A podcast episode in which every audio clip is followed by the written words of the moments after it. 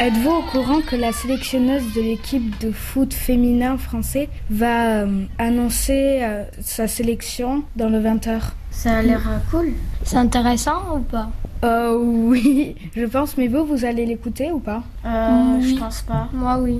La sélectionneuse, elle a dit que euh, si jamais il y avait deux personnes qui étaient à égalité pour elle, elle choisirait euh, le meilleur mental, la personne qui joue le plus collectif euh, et tout ça.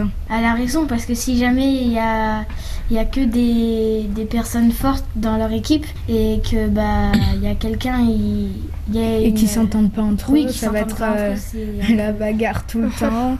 Ça Par va être exemple, il y a quelqu'un qui marque et il y a une autre qui dit euh, non, c'est à moi de marquer et après on la refait et il marque pas. Oh oui, surtout que la plupart euh, des euh, personnes qui jouent au foot, des footballeurs, ils sont pas très euh, courtois, ils respectent pas trop les règles et ils respectent pas trop les choix de l'arbitre.